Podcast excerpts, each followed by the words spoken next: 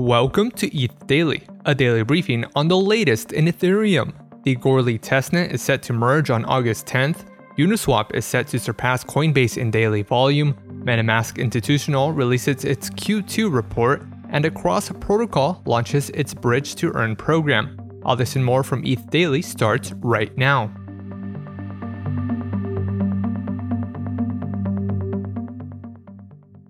The terminal total difficulty, or TTD, also known as the difficulty bomb, has been set for the Ethereum Goerli testnet merge at a value of 10,790,000.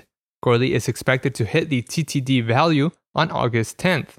The Bellatrix upgrade for Goerli is scheduled for August 4th. Bellatrix is the first of a two phase process for the merge. Once the Goerli and Prater testnets have successfully merged, Ethereum mainnet will undergo the transition as planned in early September. Goerli will still undergo a fifth shadow fork planned for Thursday, July 21st at 2 p.m. UTC. A shadow fork is when the state of an existing network is mirrored onto a merged proof of stake network in order to test different merge scenarios. MetaMask is working on updating its user interface verbiage for the set approval for all transaction. The set approval for all transaction gives smart contracts the ability to withdraw tokens from a wallet. Users who unknowingly sign a set approval for all transaction on a malicious website give the attacker the ability to withdraw their assets. Most recently, Premint suffered a phishing attack on their website, with the victims signing a malicious set approval for all transaction, resulting in the loss of their NFTs. The new verbiage on MetaMask lets users know they're giving access to all tokens when approving a set approval for all transaction. The same verbiage will apply for revoking token approvals. According to data from Kaiko Research, Uniswap is close to surpassing Coinbase in daily trading volume. Over the last seven months, Uniswap's market share of volume relative to Coinbase has grown from 27% to nearly 50%. This means Uniswap is now processing as much volume as Coinbase on a daily basis. DEX volume is still a small fraction of global crypto trading, accounting for just 8% of trading volume compared to Coinbase, FTX, and Binance. Uniswap v3 holds a leading position among DEX market share, processing more than 80% of volume across DEXs. Part of Uniswap's increase in volume can be attributed to the rise of stablecoins and wrapped crypto assets.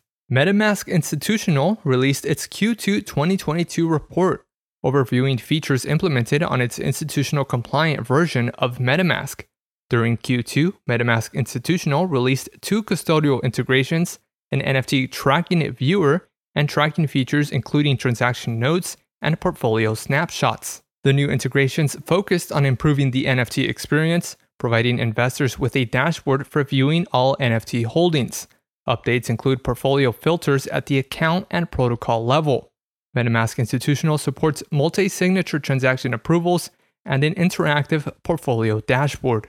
And lastly, Across Protocol announced the first phase of its token launch as a bridge to earn referral program.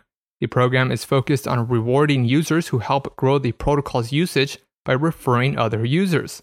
Across users can generate their unique referral link and earn rewards in ACX tokens when someone uses their link to Bridge. The token rewards will be given as a percentage of bridge fees from each referral.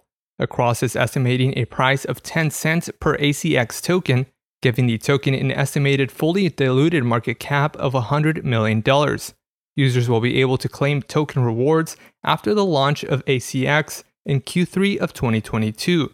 Across is yet to release details of the final token distribution.